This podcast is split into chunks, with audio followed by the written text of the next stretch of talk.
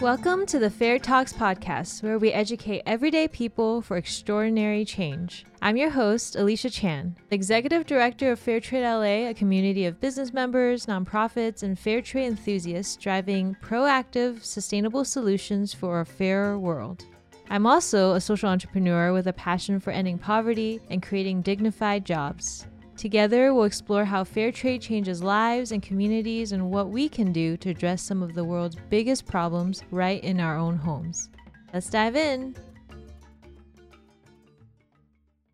Fair Talks is brought to you by Fairtrade USA, the organization that brings you the Fair Trade Certified label. Fairtrade USA is committed to building an innovative model of responsible business, conscious consumerism, and shared value to eliminate poverty and enable sustainable development for farmers, workers, their families, and communities around the world. Fashion Revolution Week happens every year in the week surrounding April 24th, which marks the anniversary of the 2013 Rana Plaza collapse. Rana Plaza was a building in Bangladesh that housed a number of garment factories manufacturing clothing for many of the biggest global fashion brands. On that day, more than 1,100 people, mostly young women, died in the collapse, and another 2,500 were injured, making it the fourth largest industrial disaster in history. They were making clothing that we put on our bodies. No one should die for fashion. You may have noticed people posting on social media around the end of April asking brands and retailers the question, Who made my clothes? Citizens like you and I are speaking up and advocating for fair and safe working conditions for everyone in the fashion industry, including garment workers globally. Today, we are honored to have with us Shannon from Fashion Revolution USA to further dive into what has now become the world's largest fashion activism movement mobilizing citizens, brands, and policymakers through research, education, and advocacy. Today, we have with us Shannon Welch, who is the Sustainability Division Director at the Communications Agency Chapter 2, where she leads accounts for bluesign, Bombex, Cytex, and MAS Holdings. She also currently serves as the Director of Strategic Initiatives and Creative Partnerships for Fashion Revolution USA, a global organization calling for greater transparency in the fashion industry. Shannon recently completed her master's in impact focused business and investing from Glasgow Caledonian New York College in December 2020. Thank you so much for joining us, Shannon. Um, Thank you for having me. Yeah. And, you know, we we're entering into April, which is obviously a huge month for Fashion Revolution. Like Christmas and month. Yeah. yeah. it's funny. I was thinking about how relevant this topic is because we all buy clothes, we all wear clothes. Mm-hmm. So, this is something that we need to talk about because it is relevant to every single person. Mm-hmm. Absolutely. That's something um, one of the co-founders, Orsola de Castro, always says. It's like if you wear clothes and you're a part of the fashion industry. And I think most people wear clothing. So yeah, yeah exactly. So, you know, in the world we live in, especially in Los Angeles and New York, where whenever we talk about fashion, it's always about the latest trends and all the glamorous things. But to get us started, I was wondering if you could shed some light into the dark side of fashion, the issues with the fashion industry. Yeah, sure. So there's a couple of events that I think we can bring up, and I'll start really a long time ago. And I think it was like 1911. There was a Triangle Shirtwaist Factory fire that happened in New York, where um, you know staircases were locked um, clothing scraps were caught on fire and i think it was like 113 or some so garment workers died in that. So that was a huge event. Obviously this was well over 100 years ago. And i think people can remember or hopefully i don't know what age everyone is listening to this but in the 1990s you know nike came under attack for all the sweatshop labor where and, and child labor and all those things that were happening overseas which you know during the, the 70s and 80s a lot of um, you know outsourcing happened globally. So labor prices were a lot cheaper overseas, and a, a lot of um, things were starting to happen, and that kind of came to the surface um, in the 90s. And how Fashion Revolution started was in 2013 in Bangladesh. Uh, there was the Rana Plaza factory collapse, which killed over 1,100 people. So that was the worst like garment industry mm-hmm. catastrophe that has happened. And really what is that nine years ago? So understanding like we've had these issues since the industrial age. We've run into these issues in the 90s kind of thinking you know even myself thinking you know from the 90s to up until 2013 we were taking care of human rights. You know, people were not being exploited. That was not true. So that was a big um, eye opener for me personally. Um, so we know that their safety precautions are overlooked in a lot of um, overseas manufacturing, even here in the US, in LA specifically. Mm-hmm. Um, I know there's a, a, law was just passed, um, the Garment Worker Protection Act, that eliminated piece rate. So piece rate is a way that you pay workers like cents, pennies on every single item that they complete. You know, it's a lot of um, manufacturing is broken down into specific tasks. So, this sewing on a pocket, let's say. So, you get paid, let's say, two cents for every pocket that you complete that day. Well, even here in the US, let's say, you know, how many does that take to even get you to like a $15 minimum wage? Which was the loophole that a lot of garment workers were getting paid and they're only making maybe $5 an hour. So there's um, wage theft that happens, there's forced labor, there's a lot of things that on, on those sort of you know, not enough ventilation, um, working 16 hour shifts. There are, you know, in extreme cases, garment workers are locked in to the garment factories and they aren't allowed to leave. Um, so there's a lot of human rights labor issues, which, uh, you know, fair trade is very focused mm-hmm. on. On the environmental side of things, um, it's very hard to quantify because the fashion mm-hmm. industry overlaps with so many other industries such as logistics, um, shipping, farming.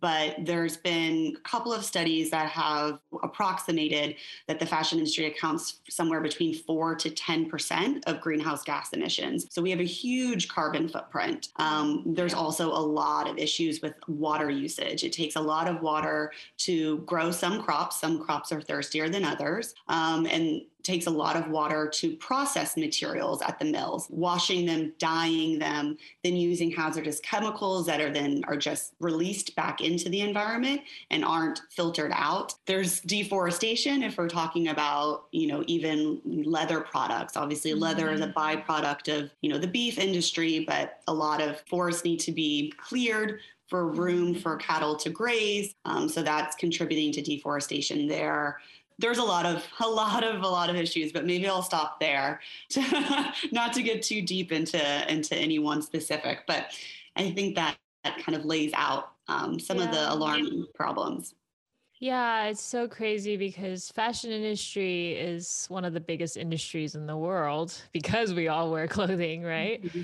yet when we talk about fair trade and just like uh, ethical supply chain that is also such a great system and industry to do good because mm-hmm. it reaches so many people. So I think it's such an important topic to know the issues and how we can make a difference because it could literally impact millions of people. Absolutely.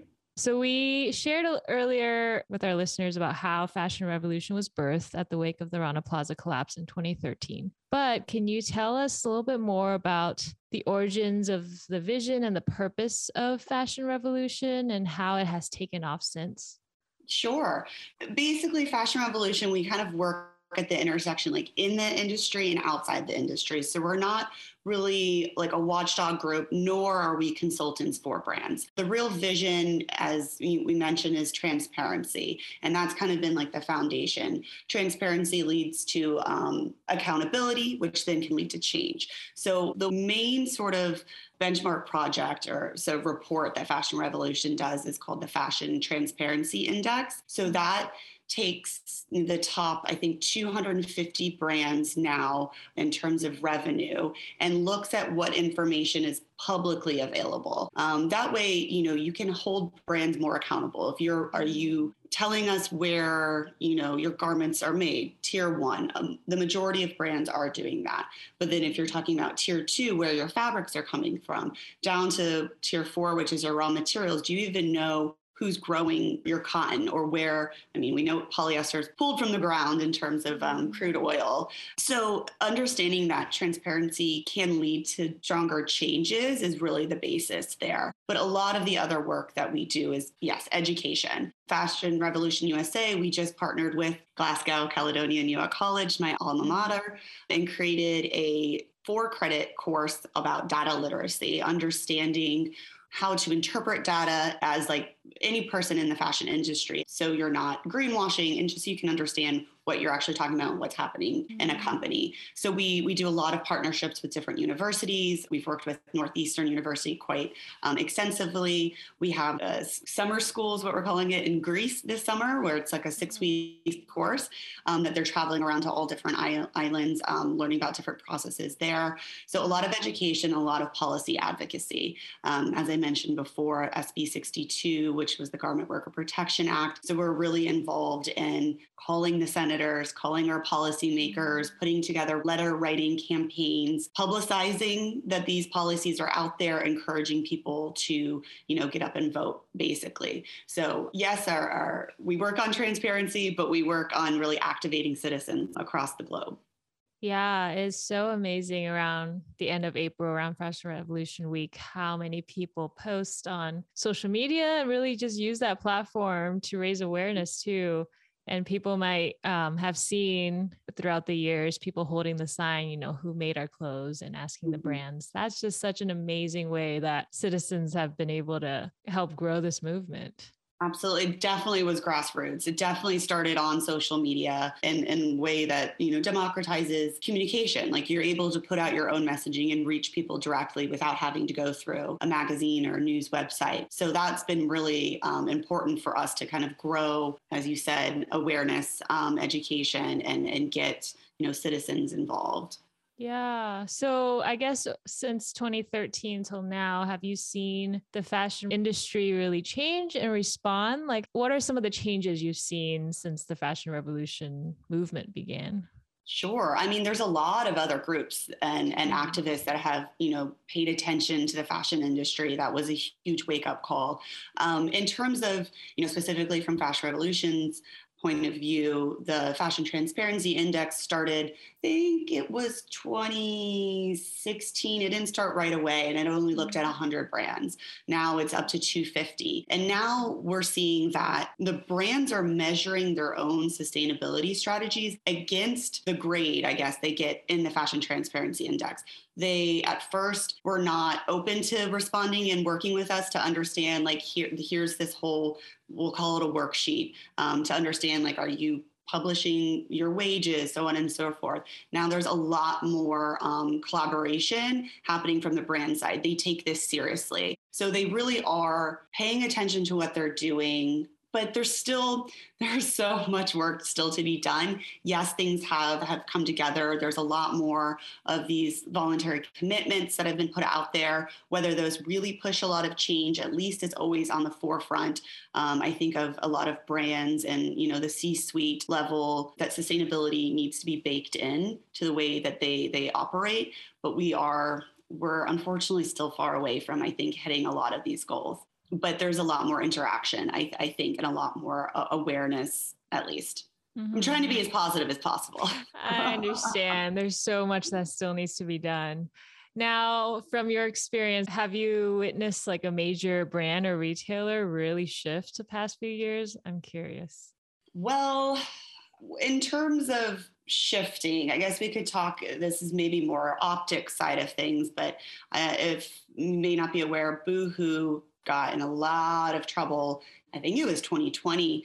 They had a factory and I'm going to butcher the pronunciation, Leicester in the UK. It's like northern England, where they found, you know, a lot of like forced labor, again, like wage theft. So they got a lot of trouble. Um, Boohoo is one of these now uber fast fashion brands that like turn out um, products way quicker than our traditional fast fashion which would be like your h&ms and zara's. Mm-hmm. um, but since that time they have appointed a head of sustainability. So at least you know that's happening internally. Um, in terms of the actual changes that they've made i don't know if I, I can be an expert to talk on that specifically. That would be one i guess one example of a brand that at least has taken the negative, you know, externalities and try and are trying to make changes internally. Yeah. We'll see where that goes.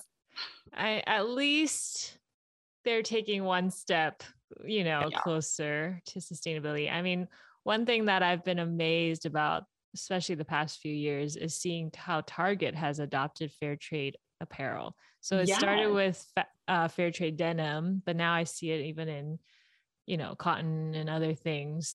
So, and that, Mm. And even though they're not producing everything perfectly, which no one is, an organization, a company like a Target has such massive impact that even yeah. the adoption of a couple of these, you know, sustainable initiatives can have greater impact because they just yeah. affect so much because they have such large quantities. So so those are mm-hmm. positives, even though maybe it's only, let's say, 10% of their business. That would be the equivalent to maybe 400 ethical fashion brands doing the same thing yeah. in terms of impact. So you have to think about things on scale. So very happy exactly. to have seen Target adopt that as well. Yeah, I know like with, you know, the fair trade and fashion revolution, we support, we love small businesses. But yeah, I think in order to see that big shift in the mm-hmm. industry, it really does take these big retailers and to really adopt this movement. So that kind of leads me to that next question is, you know, when we think about and talk about fair trade, we often talk about coffee, chocolate, or produce because those have a shorter supply chain than mm. apparel. But recently, we have seen a lot more fair trade labels on apparel um, and more fair trade fashion companies pop up. So, can you tell us more about how fair trade has played a role in the fashion revolution movement or like the growing intersection between fair trade and fashion in recent years? Yeah, well, we've partnered with Fair Trade for many years. We obviously mm-hmm. align on lots of different things. And, and it really comes down to the labor, the side of things, mm-hmm. having fair trade certified manufacturers. So they're, mm-hmm. you know, you get that third party um, trust there that they're being paid living wages, there's good working conditions. And but the thing is that needs to happen kind of throughout the supply chain. As you mentioned, food has a much shorter supply chain where fashion, I don't even want to take a guess at how many different steps there are. But if you're just talking about the last leg of manufacturing, which would be cut and sewing of a garment, 100%, let's have that fair trade. But let's mm-hmm. also make sure the mill that's producing the fabric is also fair trade. Mm-hmm. Um, so it can have really great positive impacts. And I know, and I, I know as far as I know, actually, there mm-hmm. are no fair trade textile manufacturers in the US, but I do know one that is working on it. So hopefully we can claim that very soon. There's not a ton of manufacturing in the US other than basically Los Angeles, but I think that's maybe only 50,000 garment workers, something along those mm-hmm. lines. But yeah, it can absolutely positively affect our industry. Yeah, we just had a conversation with the Garment Worker Center, and obviously it's a big deal that they passed the Garment Worker Protection Act. But I would love to see some of these factories get that fair trade certification label in the US because people just assume like made in US means sweatshop free, but it does not. So unfortunately, it doesn't. No, yeah. no. Sorry to interrupt, but we got to tell you this. Did you know that Fairtrade LA led the campaign that officially designated Los Angeles the largest fair trade city in North America and the fourth largest in the world? We are a nonprofit that exists because of the support from people like you. Become a Fairtrade LA monthly donor to ensure this educational content reaches as many people as possible. Go to fairtradela slash donate to pledge your support. Thanks for letting me interrupt. Let's get back to the episode. I mean, talking about, you know, this big industry, I was wondering if you think that the current pace and the direction of the fashion industry right now is even sustainable.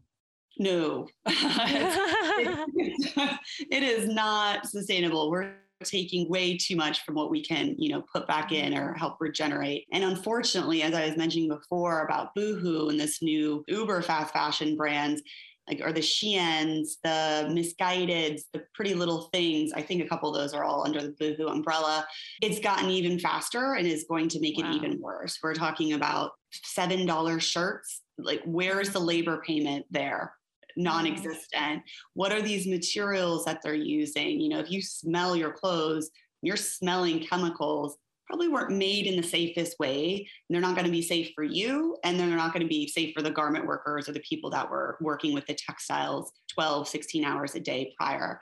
So it's really, really concerning. There was an article in the New York Times maybe like three years ago, because everyone talks about you know, Gen Z is going to save us. Gen Z, it's all about sustainability. They need to make sure they're working with purpose, um, which I would say that is true. But this article that the New York Times put out, they spoke to a couple of different Gen Z consumers, all, all female consumers. I think it was like in Australia and the UK, and then here in the US to understand what they're buying, their shopping habits were. And all of them, or you know, doing these hauls. They're buying, you know, 20 items of clothing for $100. Like they're the ones that are, I would say, being taken advantage of by these uber fast fashion. Like once you I mean, it feels good to buy things. There's like a, mm-hmm. a serotonin, you know, is released yeah. in your brain. Like shopping makes you feel good only for maybe a short amount of time. But this is in this sort of um, negative feedback loop. Like the brands are creating the desire, consumers are buying into it, and this relentless wheel of I need more, I need more.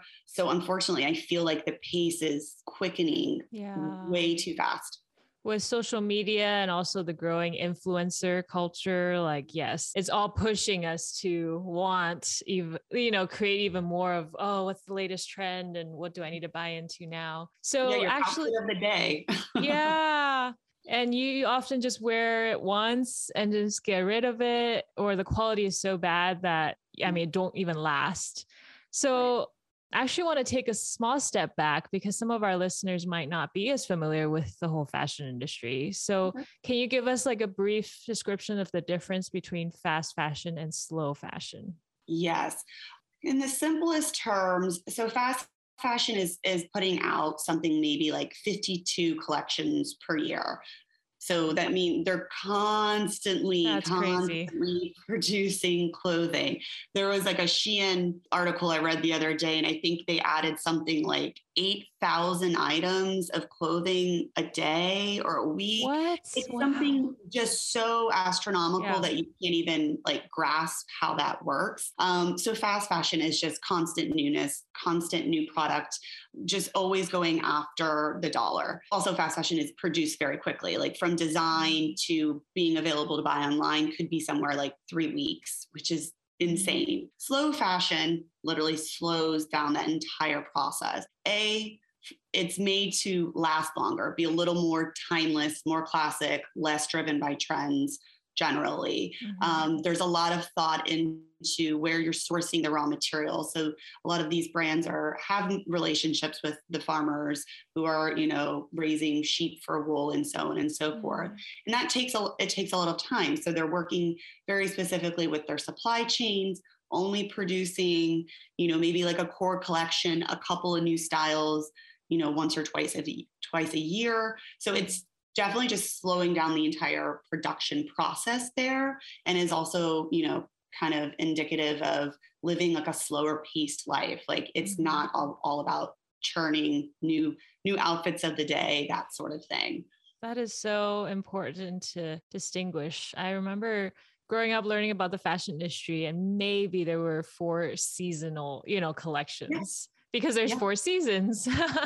and now it's like every week you're seeing this new trend and it's so unsustainable. Right. Like um, when I started in the industry, yeah, there's four four seasons you showed four times a year then you add on just a holiday season mm-hmm. just for holiday shopping and now like the larger luxury brands are trying to compete with these fast fashion brands so to keep more products going. So it has sped up that calendar as well. I would love to see a return to two seasons spring, summer, fall, winter.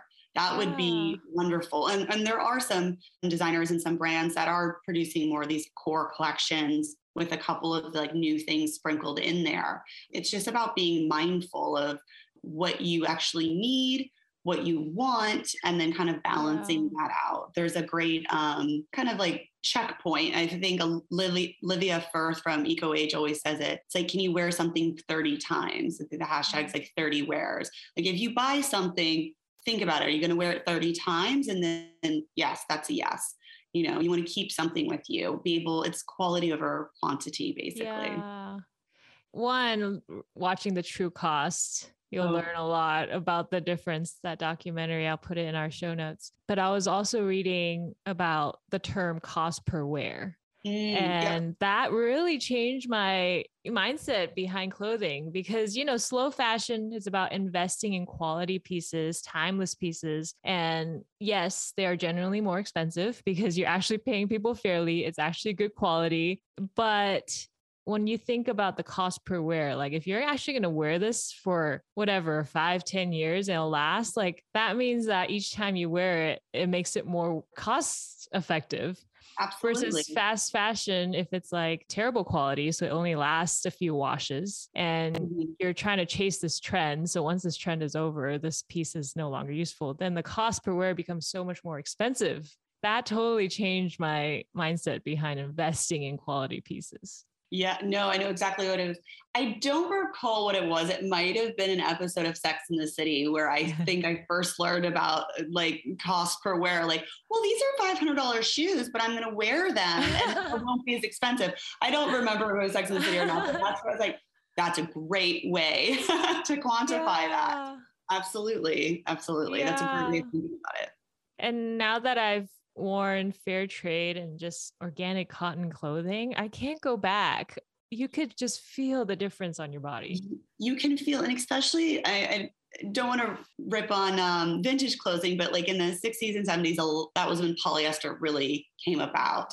Um, I love, I shop majority vintage, but you can tell the difference when you're wearing something polyester versus when you're wearing a natural material like cotton, linen, any of those things. Your body can literally breathe through the fabric. Yeah, yeah, I- just can't go back.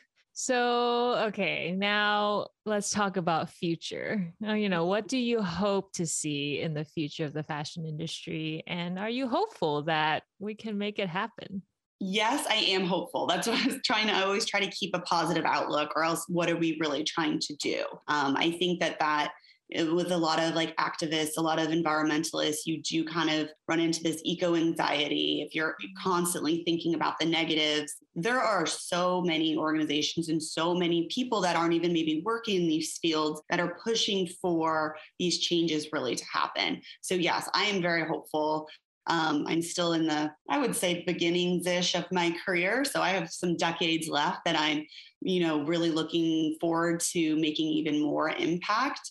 I think what I would really, really like to see, and this is one of the hardest things that everyone talks about, is slowing down production.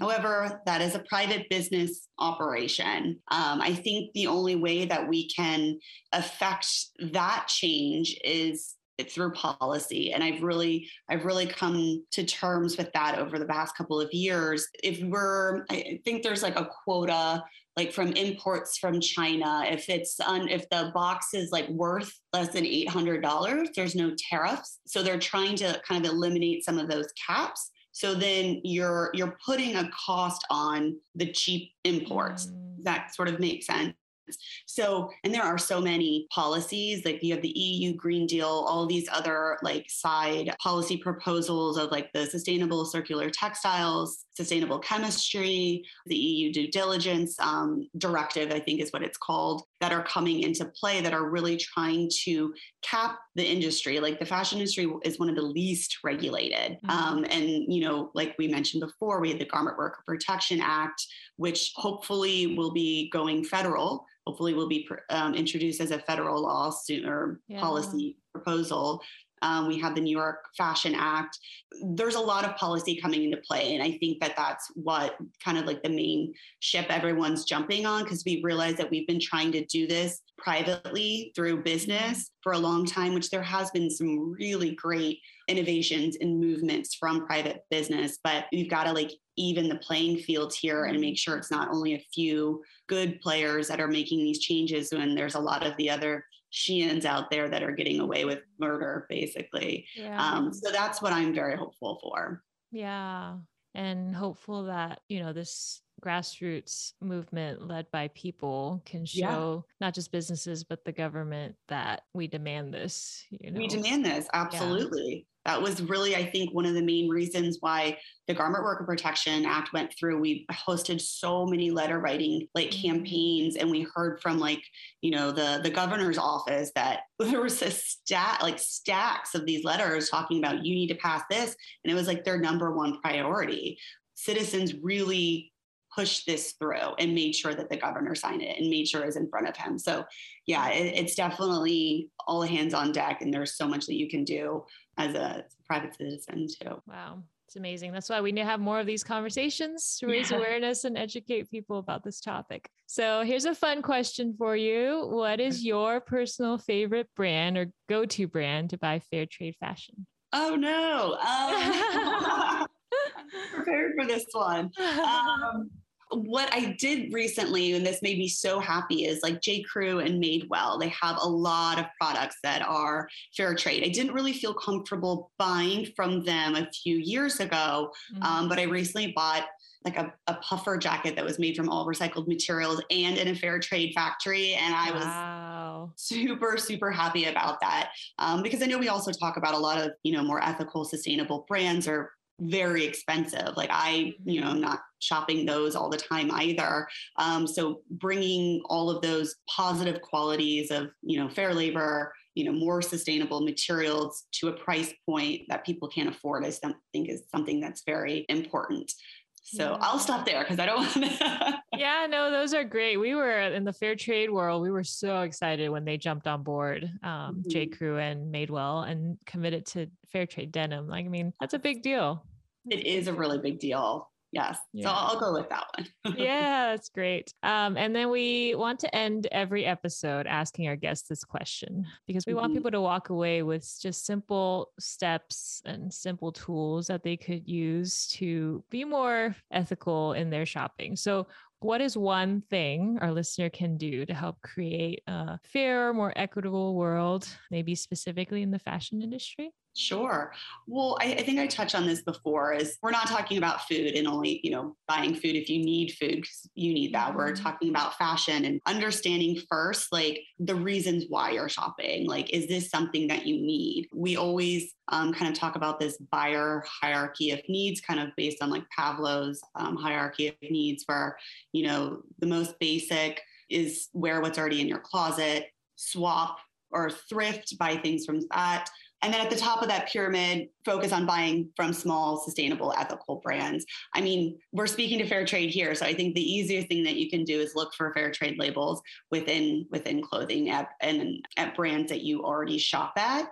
And I think that's just super super easy. There's a couple other like certifications too that you can trust, but when we're talking about fair labor, that's really the gold star. The gold star, in, in my opinion. I think it's just being more conscious and, and slowing down a little bit. And and I hate to say like the onus is on the consumer to learn about all of these different things. It should really be, you don't have to think about this. Everything is made fairly. But until we're at that point, you need to sort of recognize, I think, some of these third party certifications that you can trust and shop that way. Yeah, and I know that uh, Fashion Revolution has a ton of toolkits for consumers. Mm-hmm. So I'm gonna, I'll make sure to include these links in the show notes because I mm-hmm. know there's tons of resources out there. But I think that's an important call to action, you know, especially for fashion. Like be careful what you buy.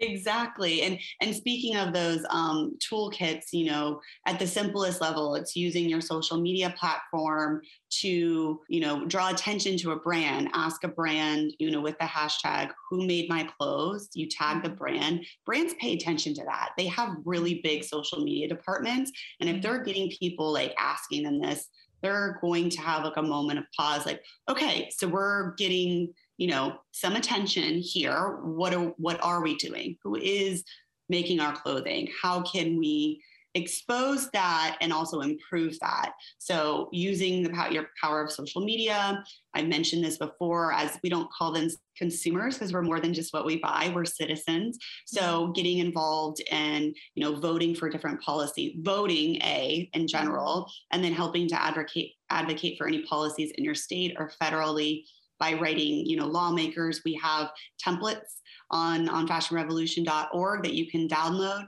plug in your lawmakers information, email that to them, print it, mail it to them, can tweet at them. There's there's so many other mm-hmm. ways to to kind of you know activate yourself and bring attention to the issues that concern you. Yeah, and if people need inspiration on how to post, feel free to check out in social media Fashion Revolution and Fashion Revolution USA. Mm-hmm. Um, a lot of people has been using the hashtag who made my clothes and tagging their brands and that's such an important way to show these brands uh, you know our consumer demand exactly consumer demand yeah, it's a great resource. Well, thank you. This has been an amazing conversation, and I'm so excited to share all this information with our community. Well, thank you so much for having me. I'm happy. I'm happy to then share any insights I have. Thank you. And we will definitely keep in touch. We all want to make sure that fair trade and, you know, the fashion industry continue to grow together. Absolutely. I want to thank the creative team behind the Fair Talks podcast. Our executive producer, Juliette Bucarel, our editor, Paula Park, and our marketing team, Jasmine French, Elena Alcero, and Lizzie Case. We hope you enjoyed this episode of the Fair Talks podcast. Thank you for being a part of our community and sharing the fair trade message. Thank you again to our sponsor, Fairtrade USA, for making this possible. Now, are you ready to create change? The next time you're out shopping, just pick up one fair trade item to buy, like coffee, chocolate, or bananas, and make a difference. Ask your office, church, business, school, or your family to shop more fair. If you have any questions or want to learn more, head over to fairtradela.org slash podcast for show notes, discount codes, and additional resources. Make sure to subscribe to the podcast so you never miss an episode. And follow us on social media at Fairtrade LA to join our amazing community of fair trade lovers. Tune in to our next Fair Talks conversation to hear more life changing stories. Thanks for listening.